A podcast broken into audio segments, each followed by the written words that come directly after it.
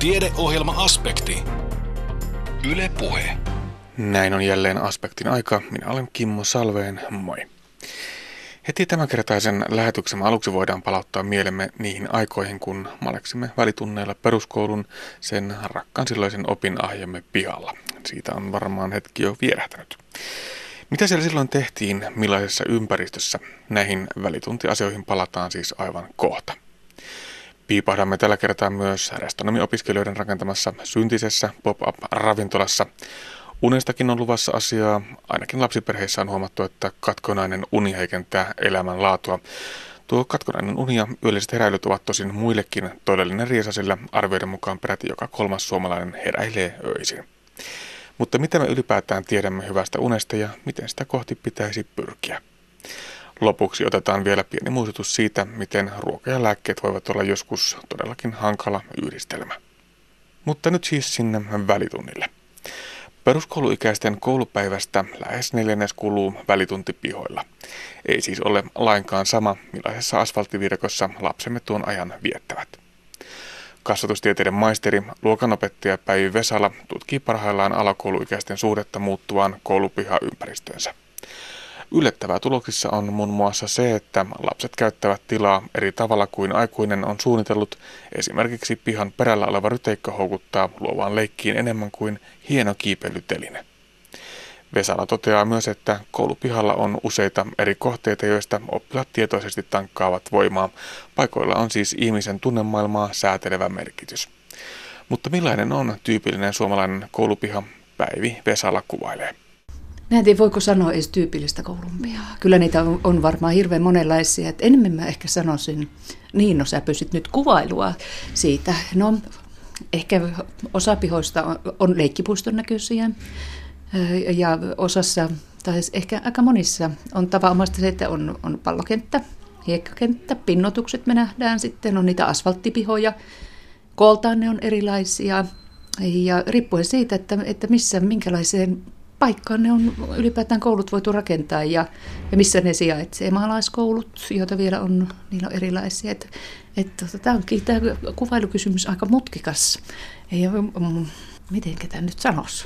Niin, mutta varmaan se pallokenttä, keinut, ää, tällaiset kiipeilyvälineet, asfalttipiha tuntuu jotenkin liittyvän mm. myöskin tähän välituntipihakäsitteeseen. Niin, kyllä kuulee kokemuksia ja varsinkin muisteluita kuulee omilta koulupihoilta, että, että siellä oli vain sitä asfalttia. Niin, kun me itse mietimme niitä välituntipihoja, niin tulee se oma peruskouluaikainen koulupiha mieleen. Jos nyt mennään katsomaan modernien uusien koulurakennusten pihoja, niin kuinka samanlaisia ne edelleen ovat? Riippuu vähän, että kuinka pitkältä aikaväliltä sitä halutaan tarkastella tietysti, että, että mm, sillä, että minkälaista, minkälaista historiaa lähdetään nyt tässä rakentelemaan, niin et meillähän ei ole tällaista, mun käsittääkseni Suomeen koottu koulu, koulun fyysisestä ympäristöstä, varsinkaan tästä pihaa ympäristöstä, sen historiikkia, miten, miten sille on koulusysteemin aikana tapahtunut. Koulurakennuksista on enemmänkin ja sitten siellä pilkahtelee aina sitten niitä, niitä näkymiä siitä, että, että mitä sille ulkoympäristölle kuuluu. Että kyllähän näin on ollut, että se ulkoympäristö on jollakin tavalla ollut aina puheissa. Ja sitten löysin tuolta äh, oikeastaan äh, arkkitehtuurin puolelta ja koulurakennusten arkkitehtuurihistoriasta Suomesta 1600-luvulle asti mennyttä ajatusta, että silloin, silloin ajateltiin näin, että kun voimistellaan, niin yleensä voimisteltiin sisätilassa. Ja sitten, jos voimistelu aiheutti kovin paljon melua, niin sitten suositeltiin, että mm. lähdemme sitten ulos. Ja siihen tarkoituksen oikein sanottiin, että jos tällaista meluavaa voimistelua on, niin sitten täytyy sille, sille tulee koulun läheisyydestä varata kenttä. Et sitten sit siellä oli mielenkiintoinen kertomus myöskin 1600-luvun lopulta raumalaisesta rehtorista, joka oli semmoinen semmoinen oma aikansa ehkä toisen ajattelija ja hyvin, hyvin mielenkiintoinen rehtori, että hänellä oli toive, että tuota, niin se koulun paikalle oikeastaan hyvin ennen, ennenkuulumaton toive, että hän toivoi, että koulun paikka olisi sen verran kaukana kirkosta, ne oli silloin hyvin lähellä fyysisestikin sitä, sitä paikkaa, niin toivoo rauhallista ja syrjäistä paikkaa, mutta ei kuitenkaan kovin kaukana kirkosta, koska, ja näin sanottiin siellä, että hän toivoi pojille tarvittavia mukavuuksia, eli leikkikenttää. Hmm. Et siis jos ajatellaan tämmöisestä lähtökohdasta, niin, niin, niin pojille ja nyt sitten jo kaikille muillekin lapsille, niin, niin ei, tällainen asia on tosi pitkään ollut olemassa. Niin, ylipäätään jos ajatellaan näitä peruskouluikäisiä lapsia, niin on sanottu, että noin neljännes siitä heidän koulussa viettämästään ajasta kuluu siellä välitunnilla. Eihän se voi olla merkityksetöntä, että minkälaisessa paikassa se aika vietetään. No ei, ei voi. Siitä on laskelmia olemassa jo just näin, että, että jossakin oli, että verrattiin sitten niihin oppiaineisiin, joita opiskellaan, niin laskettiin, että about saman verran kuin matemati- matematiikkaa. Ja, ja tuota, olikohan sillä, kun mä laskeskelin ja kattelin niitä, että, että ehkäpä äidinkieli oli ainut sellainen, jota opiskellaan määrällisesti enemmän kuin vaikkapa kun verrataan siihen aikaan, että mikä sitten ollaan tuossa ulkona, jos ihan pelkästään välitunneista puhutaan. Ja puhutaan nyt ensin vaikka pihasta sitten välituntipaikkana, että onhan sillä muitakin tarkoituksia.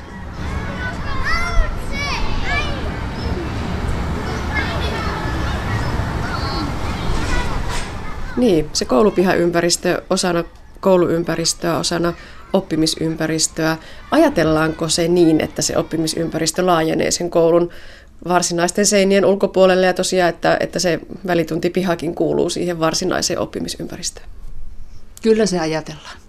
Ja, ja, ja yhä, yhä enemmän ajatellaan ja on paljon semmoisia esimerkkejä, missä vaikkapa ammattilehdissä, missä opettajat kertoo semmoisista projekteista, jotka oikeastaan on just tällaisia, mitkä ylittää sit oppiainerajat, että siellä, siellä on vaikkapa koulun pihan viherysprojekteja ja, ja sellaisia, joita, joita käytetään siihen, että niitä koulun pihoja laitetaan parempaan kuntoon, mutta se, se että jo sellaisena, vaikka siellä mitä kohennustoimiakaan tehtäisiin, niin, niin kyllä se, se opiskelun paikka on.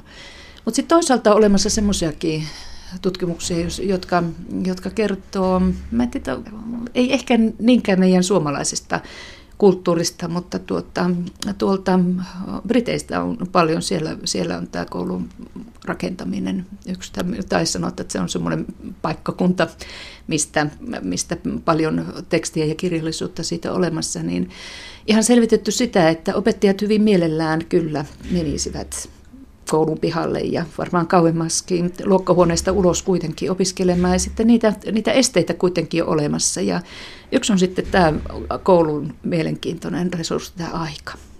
Et sanoo, että, ja ja se, se on kyllä tavattoman kiinnostava kysymys ja, ja, ja pohdinta siitä, että, että miten me se aika käytetään ja mihin käytetään. Että siellä ilmeni, että opettajat tuli sitä mieltä, että ei ole aikaa mennä ulos ja, ja se, että mihin se aika sitten tuli käyttää, niin, niin siinä, siellä kävi ilmi, että opiskeluun ja siihen, että tulee hyviä tuloksia.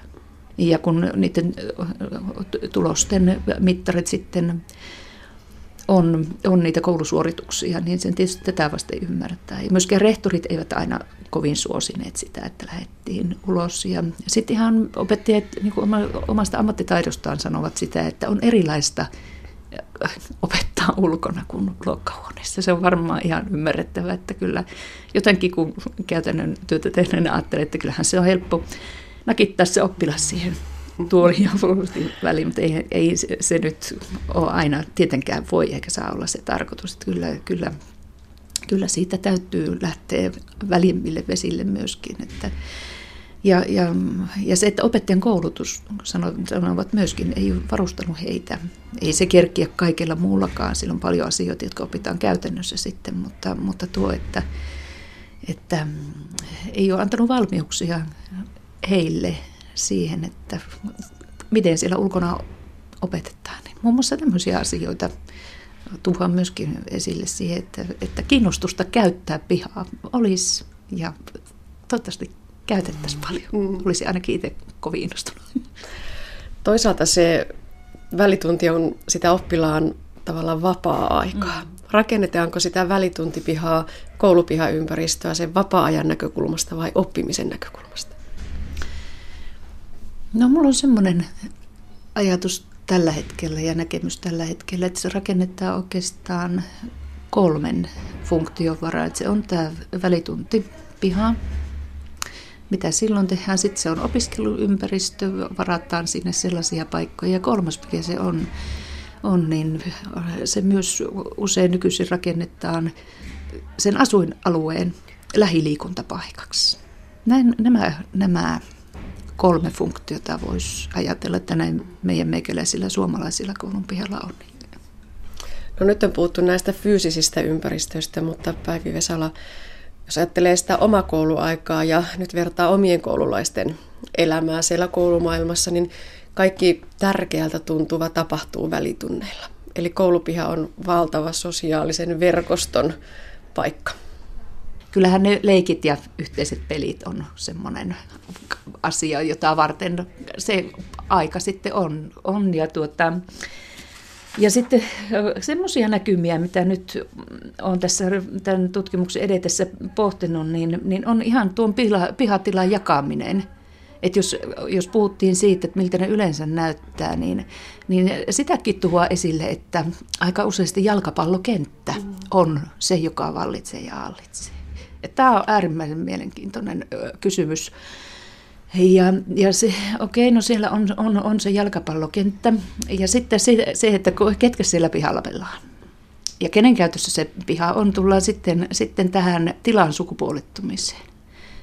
Ja, ja sitten, että jos, kyllä, kyllä sieltä nyt semmoisia asioita käy kirjallisuudesta ilmi, että jalkapallokenttä on suuri tila, tila ja sitten on sen reunamilla olevat tilat. Pojat, pojat käyttää sitä jalkapallokenttää ja tytöt reuna-alueita. Ja sitten vielä niin, että pojistakin kaikkein vahvimmat, kaikkihan ei pelaa jalkapalloa, niin käyttää tilaa ja tyrkkii pienempiä pois. Eli, eli tämä vie aika pitkälle ja mutkikkaisiin kysymyksiin meidän ihmisten ja sukupuolten välisistä suhteista. Et mä en nyt tarkastele tutkimuksessani sitä, mutta, mutta kuitenkin se, että siitäkin olisi, on, olisi ihan hirveän mielenkiintoinen, jos, jos joku, joku tekisi. Ja nyt kuitenkin tämmöinen sukupuolen tutkimus on kans äh, hyvin nouseva, nouseva tieteenala ja sitä tehdään paljon ja nimenomaan tiloihin liittyen. Tämä on yksi mielenkiintoinen pointti tätä, tätä tilaa käyttöön. No sitten tietysti se, että nämä leikit, leikit eriytyy. Tytöt leikkii erilaisia leikkejä tai pelaa erilaisia pelejä kuin pojat. Tytötkin pelaa. Ja se, että millä tavalla sitten kouluissa käytännössä järjestellään se, että on välineitä kaikille ja, ja miten kouluaikuiset tunnistaa ja näkee sen tilan – vaikkapa nyt edellä kuvattujen sukupuolen ja iän perusteella. Sitten sellaisia ratkaisuja on varmaan moni tunnistaa, että jaetaan pihoja. Et hyvin paljonhan riippuu sitten, että minkälainen kokonaisasetelma sillä rakennuksella ja, ja sitten sen rakennuksen uloskäynneillä – on suhteessa siihen pihaan. Että on, on, jos kirjaimia ajattelee, on sellaisia U-muotoisia pihoja, joissa rakennus jää keskelle, sitten ympärillä on, on sen kirjaimen muotoisesti sitä ulkotilaa ja, tai L-muotoista pihaa, tai sitten, sitten niin, että kaikki tullaan samalle pihalle. Että, että meillä on tuossa sellainen koulurakennus, joka luontaisesti jo on suunniteltu siten, että on eri uloskäynyt kahdelle pihalle. Pienillä on oma ja isolla. Tämä on aika, aika tavallinen järjestely. Näin ei kyllä joka paikassa ole. Et sit siinä mielessä näitä leikkejä ja sosiaalisia verkostoja voi ajatella, että, että tämmöinen ikäkausikin niitä, niitä hiukan erottelee. Silloin tietysti puolensa, mutta, mutta tuota, ainakin sitten välineillä ja, ja, ja varusteluilla voidaan vähän suunnata ja ajatella, mitä, mitä minkä ikäiset sitten keskenään tekee. Niin suunnitella sen mukaan. Valmistelet Päivi Vesala siis omaa väitöstäsi, jonka se keskeisin kysymys kuuluu, että millainen paikka koulupiha on. Sulla on myös tämmöistä hyvin henkilökohtaista aineistoa, eli tarkastelet asiaa yksilönkin näkökulmasta. Mitä kaikkea nyt on jo kasassa? Ja tarkastelenkin nimenomaan yksilön kannalta, mutta aina siinä että meillä, vaikka meillä on yksilöistä kyse, niin meillä yksilöt ovat silti yhteisöjen jäseniä, niin kyllähän siellä, siellä oikeastaan mä tarkastelen kahdelta tasolta siitä aineistosta nyt sitten asioita.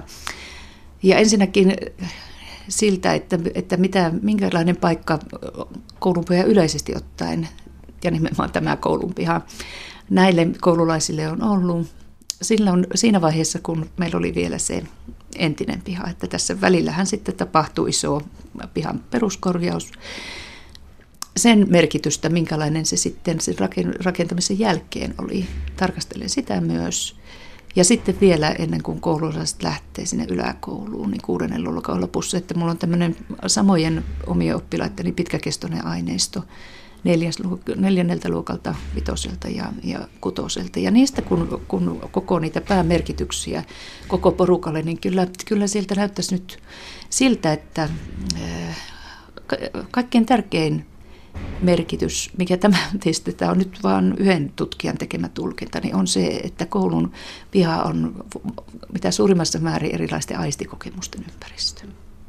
Ja, ja tuota, toiseksi Toiseksi se on toiminnan, erilaisen toiminnan ja kyllä, kyllä mä tarkastelen sitä toimintaa sitten tarkemmin leikin ja sitten ehkä sen, mikä ei, ei ole luokiteltavaksi leikiksi, niin siitä näkökulmasta. Ja kolmas, missä mielessä piha on tärkeä, niin on, on, että se on elvyttävä ympäristö. Puhutaan tämmöisistä restauratiivisista kokemuksista.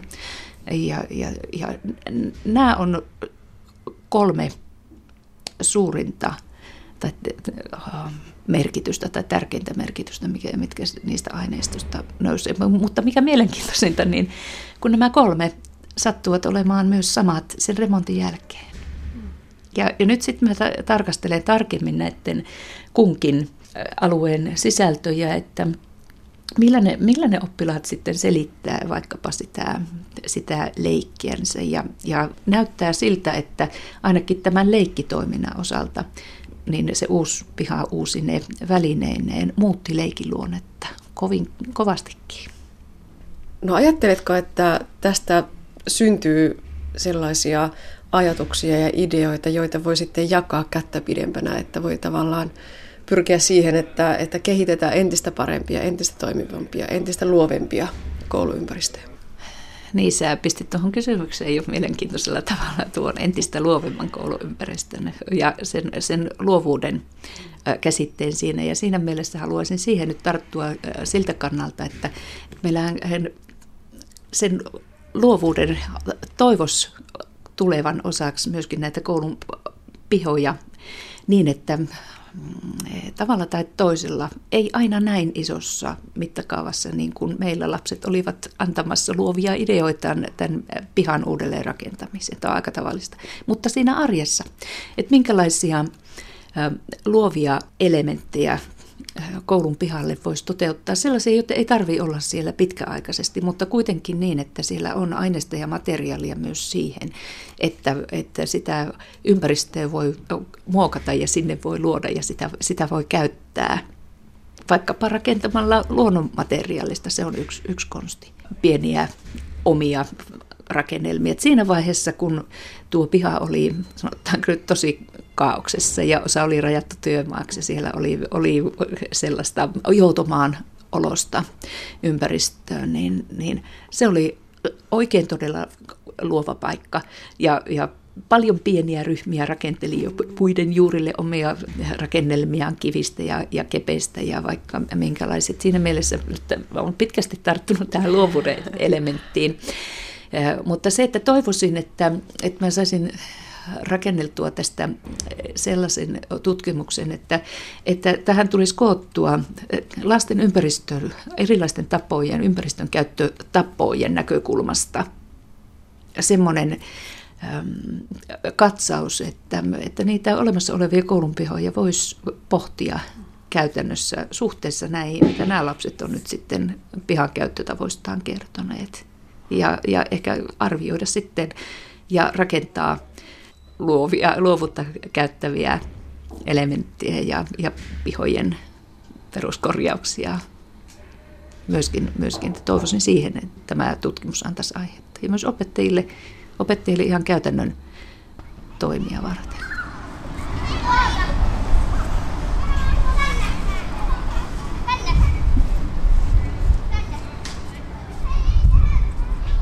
Lapset käyttää ympäristöjä hauskasti eri tavoin ja omiin tarkoituksiinsa sillä lailla, mitä ei aikuinen tuo ajatelleeksikaan.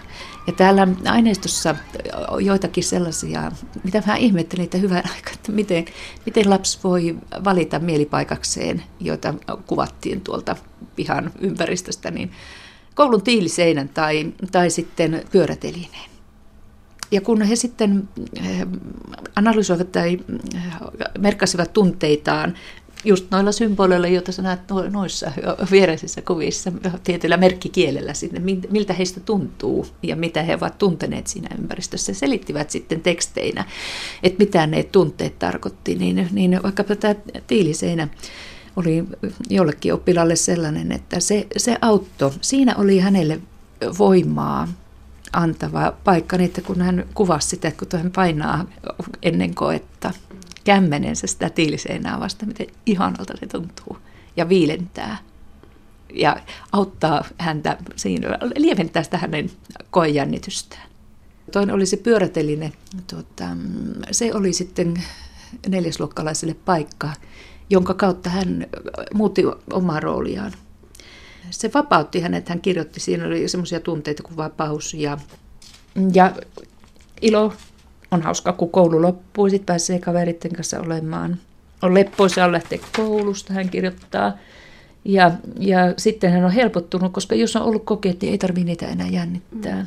Ja sitten väsyttävää, joskus väsyttää pitkän koulupäivän jälkeen, eli toisaalta noin viesti, jonka tässä tulkia on se, että kun hän menee siihen paikkaan, niin hänen roolinsa ja se, ne velvoitteet, jotka koululaisella on, ja onhan niitä, niin ne putoaa hänen harteilta ja hän, hän lähtee iloisena, joskin väsyneenä, mutta helpottuneena sitten jatkamaan iltapäivää toisessa lapsen toisessa roolissa. Näin totesi koulupihan monista merkityksistä väitöskirjaa valmisteleva kasvatustieteiden maisteri Päivi Vesala. Hänet tapasi Anne Heikkinen. Sitten mennään syntien pariin. Voiko synnit tehdä syötäviksi? Tätä ajautuivat pohtimaan Savonia ammattikorkeakoulun ensimmäisen vuosikurssin restonomiopiskelijat. Tuossa vuosi sitten Savonian opiskelijat pykäsivät pystyyn pop-up-ravintolan, jonka teemana oli julkisten viimeisiksi aterioiksi jääneistä kokonaisuuksista rakennettu menu ja samassa hengessä rakennettu ravintolamiljö. Tuolloin projektissa saatiin niin hyviä kokemuksia, että vastaavia ravintolaprojekteja suunniteltiin toteutettavan jatkossakin. Ja mikä ettei, onhan melkein oikean ravintolan suunnittelu ja toteuttaminen ihan oikeille asiakkaille taatusti paljon tuloksellisempaa kuin ruoan laittaminen, tarjoiluharjoittelu ja markkinointisuunnittelu omalla porukalla toisilleen. Mutta kuoleman synnit olivat siis tällä kertaa teemana.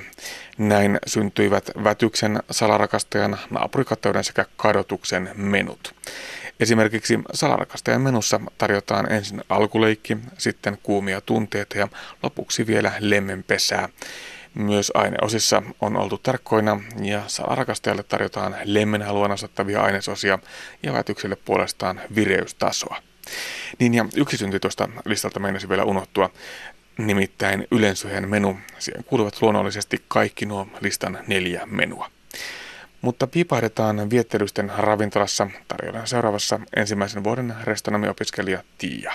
Eli meillä on täällä ruokalistalla neljä erilaista tällaista menuta. Löytyy vätyksen menu, salarakkaan menu, kadotuksen menu ja naapurikateuden menu.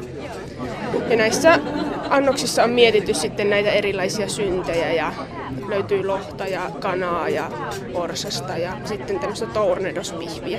Onko noussut täältä esiin mitään semmoisia niin yleisiä suosikkeja? No kyllä tuo naapurikateuden menu, että siinä löytyy härän sisälihapihviä, niin se kyllä on ollut sitten semmoinen suosikki. Johtuukohan tästä perisuomalaisesta naapurikateudesta vai? No en usko, että se siihen liittyy, että kyllä monet on just sanonut, että mutta se on vaan niin hyvää. Täällä on myös tällainen aika ylensyöjille suunnattu menu. Annetaan sitten nämä kaikki tarjolla olevat, olevat menut. Miten tämä on mennyt kaupaksi? No muutama oli ensimmäisenä päivänä, jotka uskaltautui sitä koke- kokeilemaan, mutta odotetaan, että jos joku vielä uskaltautuisi. Yleensyönti onkin varmasti yltäkyläisessä maailmassa se yleisin kuoleman synti.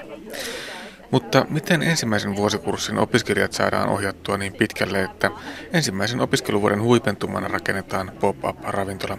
Kysäistään tätä asiaa lehtori Jari Lindeniltä.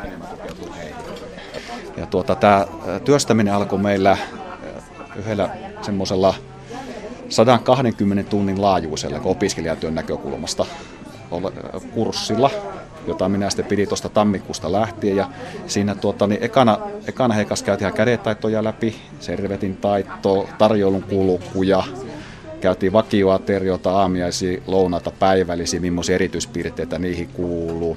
Ja sitten päästiin tuossa talvilomaa, vähän ne talvilomaat helmiku, helmikuussa, niin tämän pop-up-ravitolan kimppu. Ja se lähti silleen, että ruvettiin ideoimaan erilaisia teemoja. Eli oli ryhmissä, tekivät semmoisia perustöitä ja miettivät semmoisia teemoja, mikä voisi kiinnostaa asiakasta. Että saataisiin asiakkaat tänne multa kampuksilta tulemaan, mahdollisesti kumppaneita, vieraita asioimaan. Mikä itse olisi kivaa tehdä ja sitten mikä on toteutettavissa näillä kolmella kriteerillä. Ne tosiaan ideoivat noin 80 teemaa siellä ja sitten nämä opiskelijat, noin 40 opiskelijat äänestivät keskenään ja ja sitten tota, niin ihan semmoista varovaista alkutyöstöä siinä talvilomaa asti ja talviloman jälkeen tuossa viisi viikkoa sitten kunnolla tähän työstökäsiksi ryhmissä. Siellä, siinä tuli keittiökurssi myös silleen mukaan, että samat opiskelijat ovat keittiöopintojaksolla ja siellä he rupesivat niin näitä annoksia sitten testaamaan ja valmistamaan. Ja tuota, sitä työstä on jatkunut nyt sitten ihan tähän sanotaan viime viikon perjantaihin asti. Eli annokset on viimeistä on viimeistetty silloin niin kastikkeita ja kaikkia lisäkkeitä, lisäkkeitä myöten. Kokonaisuus on siis aika freesi.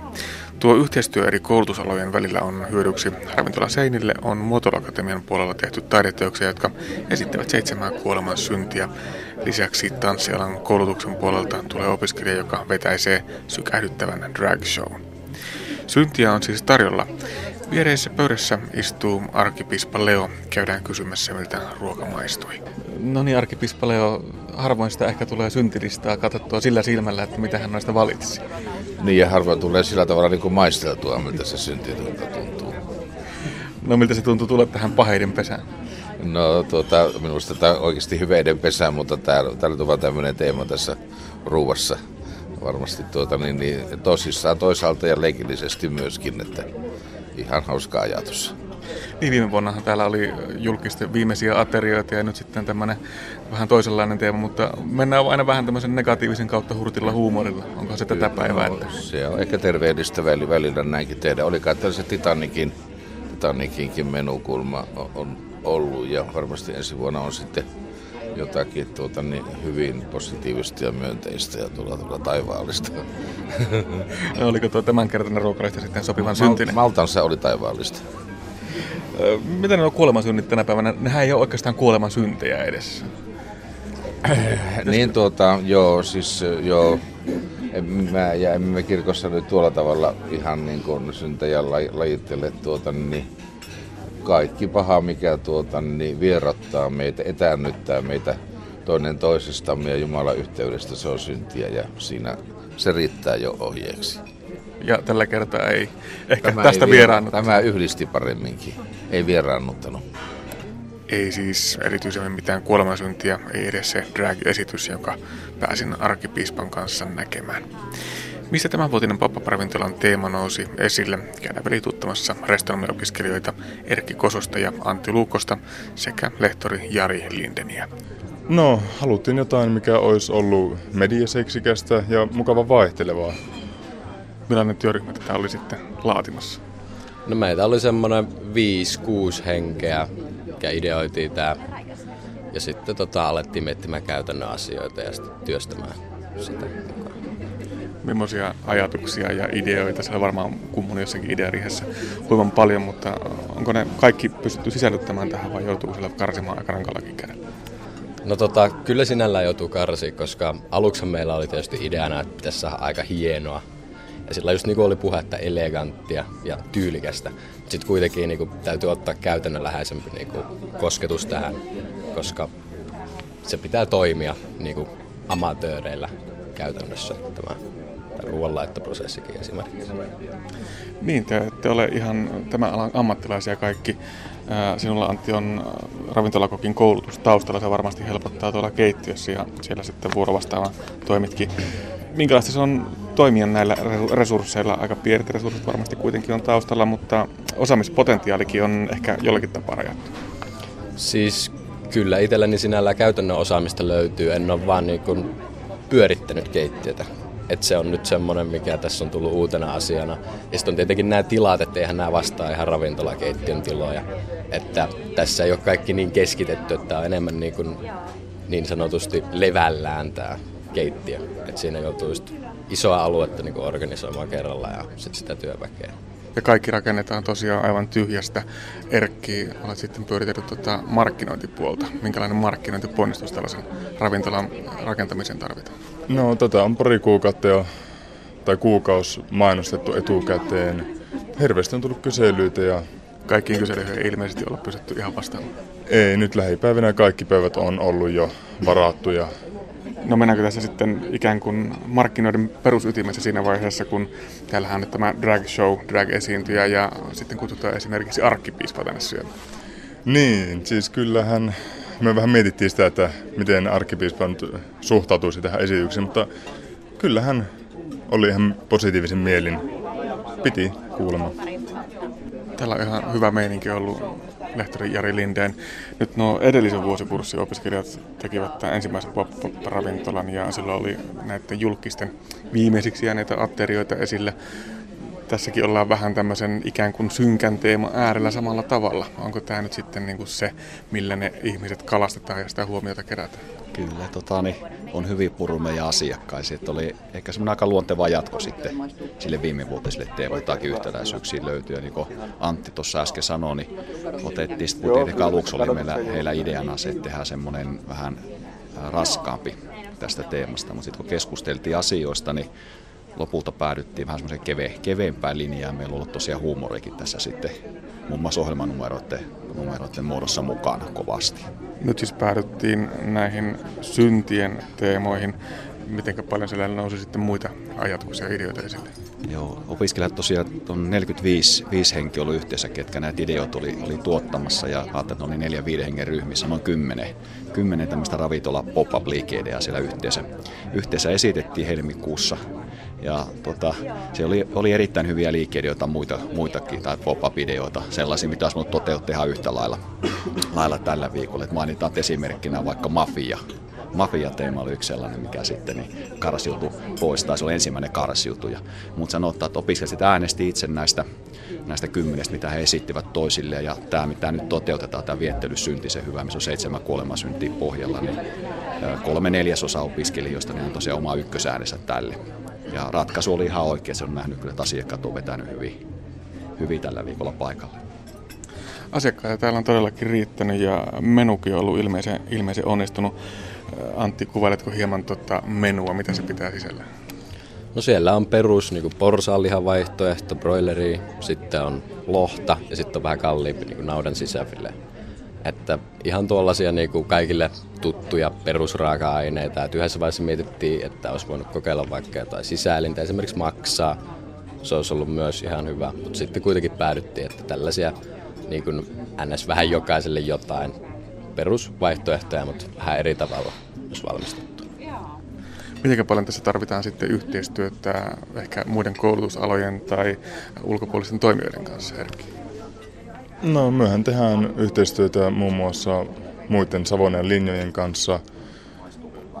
Tämähän tuli tanssiakin taisi tulla sitä kautta. Kyllä, tans, tanssiopiskelija on tota Savonian, Savonian opiskelija, hän esittää meille täällä ohjelmanumero. Ja sitten on tuosta muotoilun opiskelijat on maalannut tänne taidetta seinille. Lisäksi tehneet tuohon asiakkaille tämmöisiä 3D-mallinnuksia semmoista ravintolasta, jossa, jossa kuvitellaan, jos tämmöisen syntisen ravintolan perustaisi oikeasti tuonne kaupungille jonkin tiettyyn tilaan, niin minkä näköinen siitä on. Siellä on kuusi, kuuden eri ryhmän tämmöinen sisustusideointi, mistä asiakkaat sitten voi pois lähteä äänestää mieleistä, mieleistä työtä. Että kyllä niin pyritään aina näissä projekteissa niin mahdollisimman paljon monialaisuutta, koska meillä on kuitenkin paljon siihen resursseja ja mahdollisuuksia. Syntien vastapainoksi ilmeisesti haettiin sitten kuitenkin vähän tämmöisiä pehmeämpiäkin arvoja. Kestävä kehitys nousee täällä esiin. Joo, me tätä tuota, tehdään yhteistyötä yhden neulamäkeläisen lähikaupan kanssa ja sieltä on tullut meille lähinnä vihanneksia, perunoita, just tämmöisiä perusraaka-aineita, mitä pystytään käyttämään täällä ruoanlaitossa. maito- ja lihatuotteisiin ei olla puututtu, mutta kaikki kasvikset, juurekset, vihannekset yleisesti, niin niitä ollaan saatu kyllä. Missä on menossa päiväys vanhaksi, että ne sieltä poistuisi käytöstä, niin sitten me voidaan vielä hyväksi käyttää niitä täällä ennen kuin ne menee huonoksi. Ja laadusta ei siitä huolimatta tarvitse tinkiä. Onko ihmiset vähän liiankin tarkkoja tänä päivänä niiden viimeisten käyttöpäivien suhteen? No on kyllä minunkin mielestä. Ja sitten, no joo, ja meilläkin on just se, että kun tehdään niinku, tehdään niinku suht yksinkertaista raaka-aineesta, mutta yritetään tehdä niinku hienoa. Niinku esimerkiksi listalta löytyy juureskakku, niin siinähän on ihan perusjuureksia ja tälleen, mutta se, siitä saadaan niinku aika eleganttia, hyvännäköinen annos. Kaiken keskiössä on kuitenkin opiskelu. Mikä merkitys tällaisella projekteilla on, on ihan opiskelun kannalta? Joo, toteutetaan tosiaan nyt ensimmäisen vuoden hotelliravintola erikoistuvia restonomiopiskelijoita. Ja kyllä on todella niin tärkeää, tärkeää minun mielestä se, että opiskelijat päästetään jo heti ensimmäisen vuoden aikana tekemään oikeasti käsillä, käsillä itse, itse töitä. Vaihtoehto on sitten toinen olla tuota, niin, tuolla teoria, teorian luokassa ja tehdä keskenään siellä jotakin asiaan liittyviä harjoituksia, mutta eihän se tehokkuus ole silloin lähellekään sitä. Tässä tulee muun muassa sitten asiakaspalvelupuolella oikeat asiakas, asiakastilanteet vastaan, mitkä on osalle opiskelijoista, kun on lukiotaustaisia paljon, niin aivan ensimmäisiä kokemuksia. Ja keittiöpuolella sitten tulee sen ruoanvalmiston lisäksi niin tärkeänä osana tämmöinen kokonaisruokatuotantoprosessin hallinta ajoittamiseneen. Että kyllä täällä oppii paljon paremmin asioita kuin pelkästään tuolla teorialuokassa tai opetuskeittiössä. Siis tämä on todella arvokas lisää meidän tähän melko teoriapainotteiseen koulutukseen. Mitenkä Antti katsot, tässä varmaan porukka aika hyvin hitsautuu tämmöisen ison projektin ja haasteen edessä niin aika hyvin yhteen. Joo, että kyllä tämä minun mielestä on yhdistänyt meitä niin kuin kahta luokkaa yhtenä, että on tullut tutustuttua paljon helpommin niin kuin näihin muihin ihmisiin ja nyt tuntee vähän paremmin. Että vaikka onkin vasta eka lukuvuosi kohta lopuillaan, niin nyt vasta oikeasti alkaa tuntua siltä, että, niin kuin, tai että nämä ihmiset on niin kuin, just rinnakkaisluokkalaisia kanssa opiskelijoita. Näin siis Savonin ammattikorkeakoulun opiskelijoiden rakentamassa ravintolassa, joka oli kierretty kuolemansyntien tematiikan ympärille. Kuuntelet siis aspektia, jonka kokoaa Kimmo Salveen. Tiedeohjelma Aspekti. Yle Puhe. Itä-Suomen yliopiston tutkijat ovat päätyneet samaan lopputulokseen kuin lukemattomat pikkulasten vanhemmat. Katkonainen uni heikentää elämänlaatua. Tuoreen tutkimuksen mukaan yölliset heräilyt heikentävät elämänlaatua jopa enemmän kuin kansansairaudet. Katkonainen uni ja yölliset heräilyt ovat meille todellinen riesa, sillä arvioiden mukaan peräti joka kolmas suomalainen heräilee öisin. Mutta puhutaanpa aluksi elämänlaadusta. Voiko sanojen terveys ja elämänlaatu väliin laittaa yhtäsuuruusmerkin? Tutkija Saku Väätäinen vastaa. Ei voi. Ne on kuitenkin hyvin erilaisia, että terveys on yksi elämänlaadun osa ja terveyteen liittyvä elämänlaatu on sitten, täytyy muistaa, että terveyteen liittyvä elämänlaatu on pienempi osa kuin elämänlaatu. Että se on niin korostaa sitä, että terveys korostuu siinä enempi sitten. Että nimenomaan se ihmisen toimintakyky ja niin kuin mikä nyt, miten ihminen niin kuin terveyden koko elämänlaadun osana, niin nimenomaan siihen keskitytään. No kun sitä terveyttä voi mitata aika tarkoinkin tuloksin ja numeroin verikokeesta ja lukuisista erilaisista muista tutkimuksista ja selvityksistä, mutta miten sitä elämänlaatua, tämmöistä koettua yksilöllistä elämänlaatua, miten ihmeessä sitä voi selvittää? No siihen on monia mittareita ja monia tapoja selvittää tietysti kaikki on aina kompromisseja, että mikä on ja painotetaanko, että onko se nimenomaan sub, niin kuin potilaan oma käsitys siitä vai pyritäänkö saada joku objektiivinen kuva.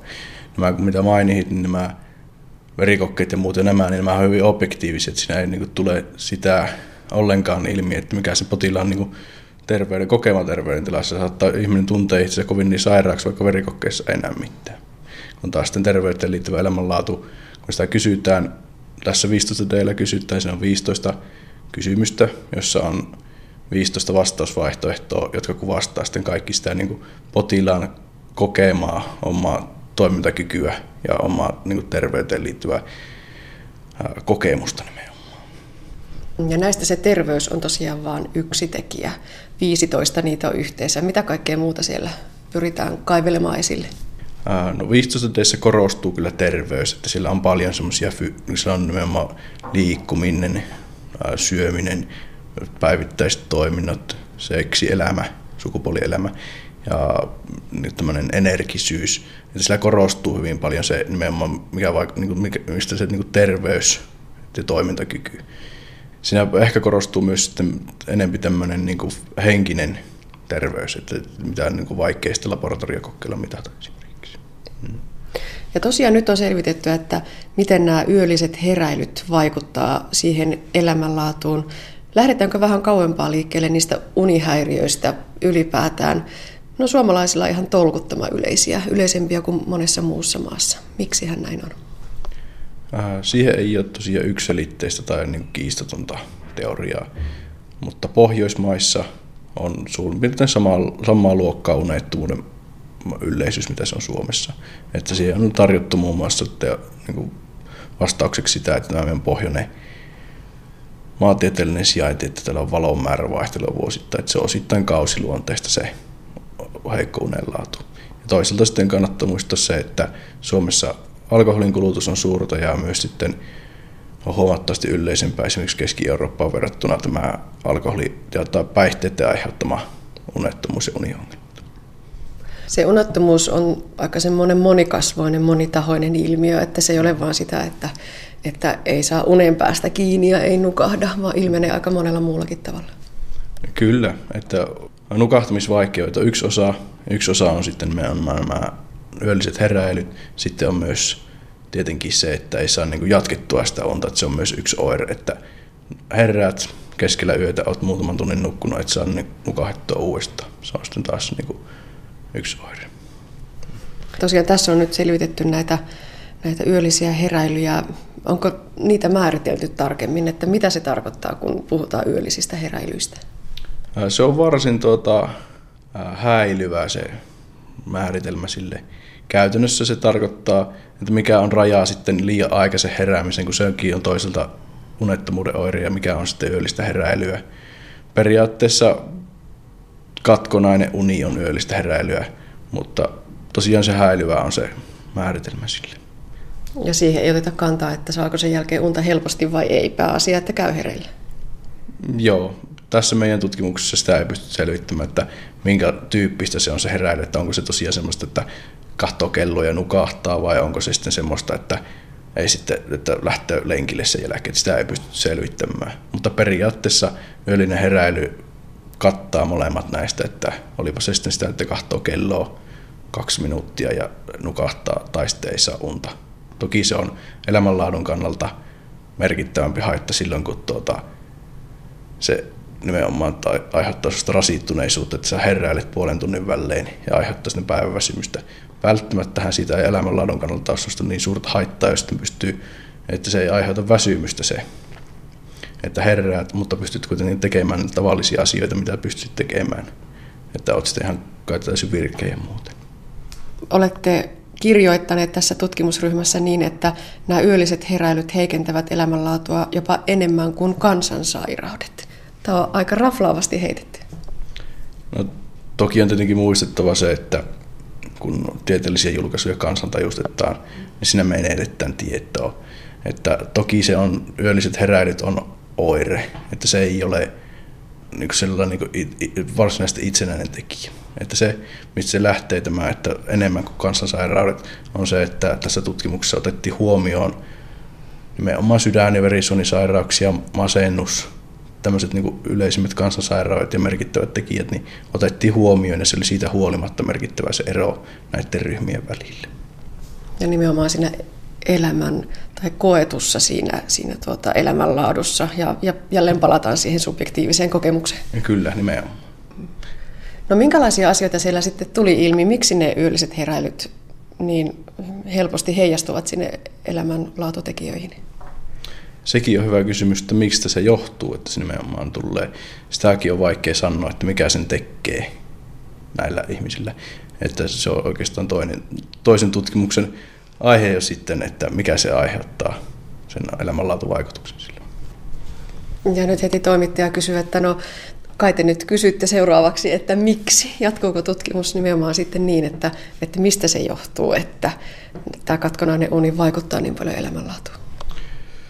Varsinaisesti toivottavasti pystytään tutkimaan, se on tietysti aina resursseista kiinni, että miten pystyy ja mihinkä sitten rahaa vie näin sanotusti nykymaailmassa, niin että toivottavasti siihen joskus vielä saan vastauksen, että miksi tällä hetkellä ei ole, tutkimus ei jatku sen suhteen, että miksi.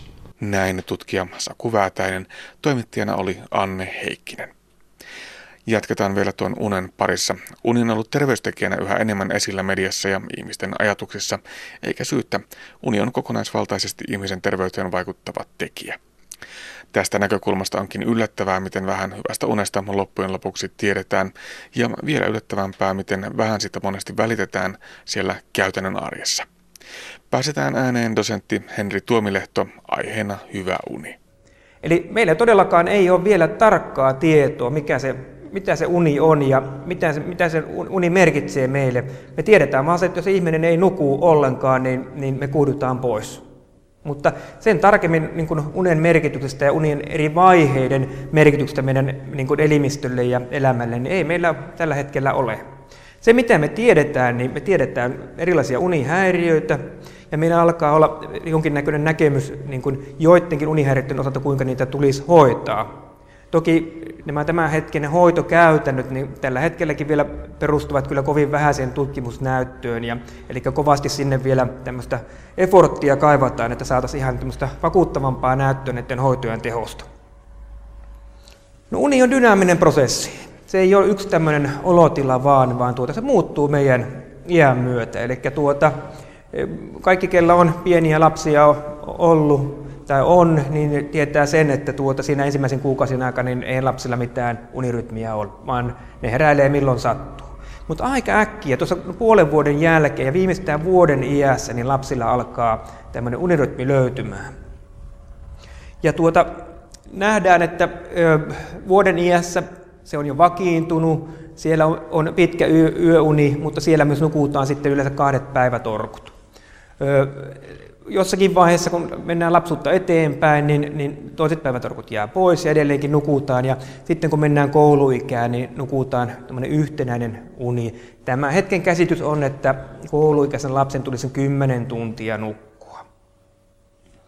No kun tullaan aikuisikään, niin näette aika niin kuin hyvin, että miten se uni muuttuu Eli siitä tulee tämmöinen tehokas pläjäys, eli se unien niin kuin, kokonaismäärä vähenee siitä tulee tehokkaampi. Tämä, tällä hetkellä keskimäärin suomalainen nukkuu seitsemän ja puoli tuntia. Ja nyt on hyvä huomioida, että se unen tarve, unen pituus on meillä kaikilla erilainen. Ja se muotoutuu aikuisuuteen mennessä. Ja nyt tämän hetken trendi on, että vähän niin kuin pihistellään sieltä yöunesta luullaan, että kun tässä vähän treenataan ja, ja tuota, nukutaan pikkusen vähemmän, niin kyllä se elimistö siihen tottuu, mutta näinpä ei tapahdu. Ja sitten nähdään, että kun meille tulee hieman ikää, miten se uni muuttuu. Moni ihminen, kun tulee tuonne minun vastaanotolle, niin me sitten katsomme yhdessä, että minkälainen se ikä missäkin, anteeksi, minkälainen uni tulisi missäkin ikäluokassa olla. Ja aika usein me huomataankin semmoinen juttu, että että ei se hirveästi poikkea se uni siitä, mitä siinä tuota ikäryhmässä yleensä ihmisillä on.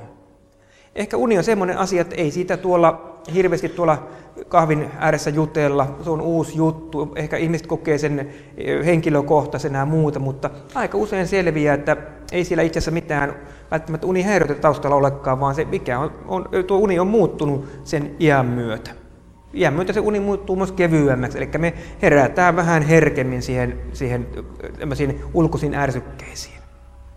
Mutta toki jos ihminen on väsynyt, niin ei sitä ei saa laittaa iän piikkiin. Mutta ettei elämä kävisi liian helpoksi, niin tuota, nyt kun puhun lyhyestä yöunesta, niin tarkoitan nimenomaan sitä, että me mennään tuonne kuuteen tai viiteen tuntiin niillä ihmisillä, ketkä normaalisti nukkuu enemmän. Mä tiedän, että on ihmisiä, ketkä nukkuu sen 5 tai 6 tuntia ihan luonnostaan. On kyllä hyvin harvinaisia tämmöiset ihmiset, mutta heitäkin löytyy. Mutta nimenomaan nyt puhun siitä, että rajoitetaan pikkusen sitä omaa nukkumista.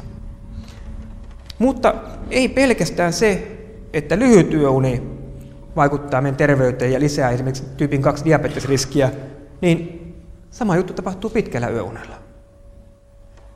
Lyhyen yöunen mekanismin minä just tuossa selitinkin.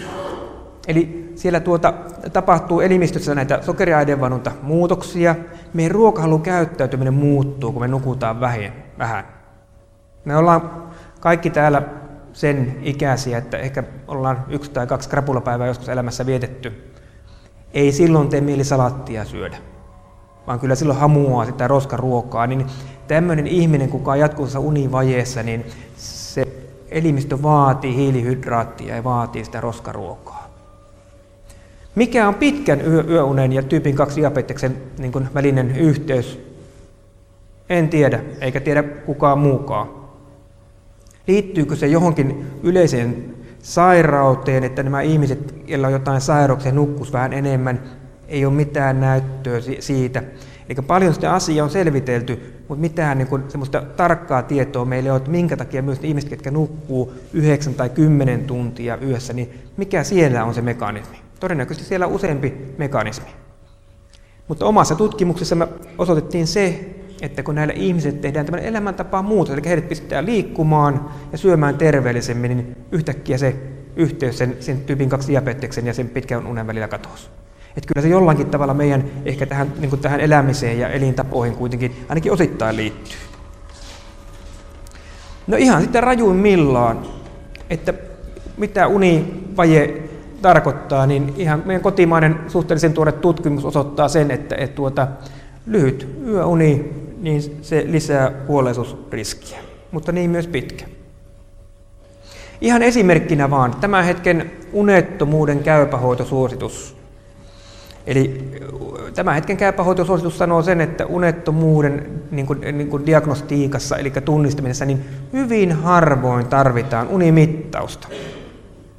Ja toki minä ymmärrän sen, että nämä käypähoitosuositukset, ne, ne, ne perustuu tuonne myöskin julkiseen terveydenhuoltoon, ja ne, ne, niiden pitää olla sellaisia, mitkä on siellä toteutettavissa. Mutta viekö tämä nyt niin kuin tämän unihäiriöiden niin kuin tunnistamisen osalta meitä eteenpäin, niin, niin minä olisin toista mieltä.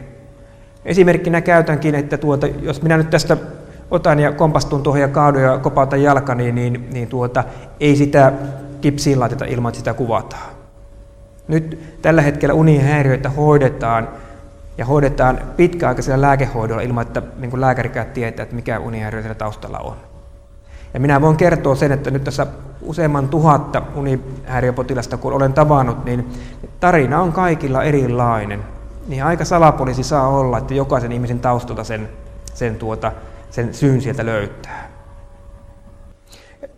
Se, mikä on ollut ihan viime aikoina, niin oliko niin kuin viimeisen nyt kuukauden aikana, ja oliko Savon Sanomissakin oli nyt tuota, toissapäivänä päivätorkusta juttua. Ihan niin kuin kysynpä sieltä ihan yleisöltä, että kuinka moni ottaa päivätorkut. Käsi rohkeasti ylös. No niin, alkoihan niitä nousemaan. Eli tuota, tuota, tuota. Ihan tämmöinen niin perusjuttu päivätorkuista. Me tiedetään, että päivätorkut on palauttavia, mutta niiden pitää olla oma-aloitteisia ja, ja tämmöisiä ennakoivia ne päivätorkut. Jos sinä joka päivä menet päivätorkulle sen takia, että olet ihan rätti väsynyt ja ihan kuitti, niin ei silloin kaikki asiat ole kunnossa. Se on hyvä pitää mielessä, kun nyt näistä päivätorkusta puhutaan ja paljon, ja et tuota, ettei, mennä, ei ole niinku, ettei mennä siihen trendiin mukaan nyt, että, että nukutaan nyt päivätorkut, kun kaikki muutkin nukkuu, vaan sen pitää olla tämmöinen ennakoiva, että sinä itse tiedät, että ok, että nyt mä menen päivätorkut, mä oon vähän pirteempi. Ei se, että sinä raahadut siihen sohvalle joka päivä kuolleena ja vedät sitten kahden tunnin päivätorkut, että taas selviät sitä päivästä. Silloin asiat ei ole kunnossa. Ja sitä ei ole mun mielestä tuotu julkisuudessa esiin ollenkaan näihin päivätorkkuihin liittyen. Eli tuota, ihan tämmöisenä loppukaneettina vielä niin kuin haluan sanoa, että, että tuota, itse toivoisin, että se näiden unen arvostus vähän vielä lisääntyisi. Aika usein me itse aiheutetaan se ongelma sen unen suhteen. Eli me ei anneta oikein mahdollisuutta sille unelle edes. Ja mä luulen, että etenkin niin kuin työikäinen väestö niin kuin vähän vie sieltä niin kuin mahdollisuuksia siltä. Tehdään töitä kovin myöhään sinne illalla, käydään vielä tietokoneella siinä ennen nukkumaan menoa, ehkä maksellaan laskuja, ei muakaan nukuta kyllä yhtään sen kun laskut maksaa ja näin paljon tilillä rahaa, niin tuota, e, ihan tämmöisillä omilla toiminnoilla viedään mahdollisuus siltä unelta. Ja se on kuitenkin semmoinen, että mihin pystytään kaikki vaikuttamaan. Jos on vähänkin taipumusta huonounisuuteen, niin siinä olisi hyvä luoda rutiinit sinne iltaan. On se sitten sillä, että illalla käy vähän liikkumassa tai tekee jotain mielekästä. Mullakin tulee viikoittain jostakin naistelijasta soittota, kymmenen tärppiä, kymmenen vinkkiä. Mä inhoon niitä. Miten mä voin antaa kymmenen vinkkiä, että se pätis kaikille? Eihän se ole mahdollista. Tuota, älä kato telkkarilla. Mitä se joku rentoutuu siitä, katsoo telkkaria? Älä lue sängyssä. Minä luen sängyssä. Mulla se on parasta terapia. Miten voi antaa tämmöisiä vinkkejä niin kuin ihmiselle? Toki perusasiat pitää olla kunnossa. Ja mun mielestä se perusasia on, numero yksi on se, että anna unelle mahdollisuus. Eli se ilta pitää olla semmoinen niin miellyttävä. Eli jokaisen ihmisen pitäisi illasta niin kuin tehdä miellyttävä. Meillä on erilaisia. Kaikilla on erilaiset asiat, mitkä aiheuttavat sitä hyvää on tunnetta sinne iltaan. Mutta siihen pitäisi pyrkiä. Eli pitäisi olla semmoinen tilanne, kun iltapäivä tulee, niin itse asiassa me odotetaan sitä, että pääsisinpä sinne sänkyyn. Minä itse tykkään lukea. Kyllä mulla monta kertaa iltapäivässä tulee semmoinen niin kuin olo jo, että, että pääsisipä vähän niin kuin sinne taas lukea. En minä montaa sivua yleensä jaksa, tai jos, jos jaksa vähän enemmänkin, mutta se tulee se hyvä olo siitä. Niin siihen meidän pitäisi pyrkiä, eikä semmoisen orjalliseen tärppien noudattamiseen. Ja sitten se, että älkää antako, älkää laittako ihan piikkiin asioita. Luottakaa siihen omaan tuntemukseen. Jos te koette, että se tahtotaso tai energiataso ei ole semmoinen kuin se on nyt tässä niin kuin lähijoukona, että se on muuttunut ihan oleellisesti niin kuin, ja mitään muuta ei ole elämässä tapahtunut, niin se kannattaa selvittää.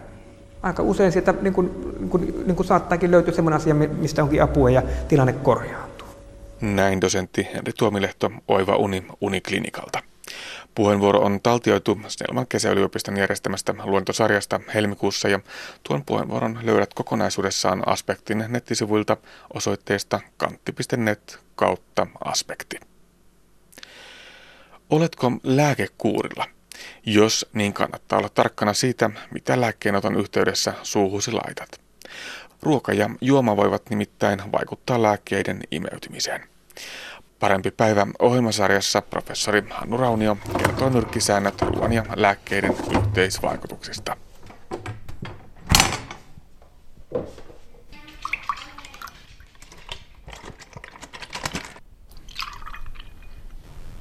Ruoan ja lääkkeen yhteisvaikutukset voi ilmetä sillä tavalla, että lääkkeen vaikutus joko kasvaa tai sitten lääkkeen vaikutus heikkenee. Molempiin suuntiin voidaan mennä pieleen. Jos lääkkeen vaikutus korostuu liikaa, niin tulee haittavaikutuksia. Esimerkiksi unilääkkeellä voi tulla liian pitkä uni. Ja toiseen suuntaan, jos mennään pieleen, eli ruoka heikentää lääkkeen imeytymistä elimistöön, niin menetetään sitten tärkeä lääkkeen teho. Ja tämä on erityisen tärkeää niillä lääkkeillä, jotka ylläpitää elämää. Esimerkiksi lääkkeet, joilla estetään elinsiirtopotilaalla nämä hyljintäreaktiot. No, tärkeitä muistettavia asioita on oikeastaan pari kolme. Ja jos aloitetaan maitotuotteet, joitakin tiettyjä lääkkeitä ei saa ottaa maidon kanssa, ja tällaisia lääkkeitä löytyy antibiooteista ja luulääkkeistä.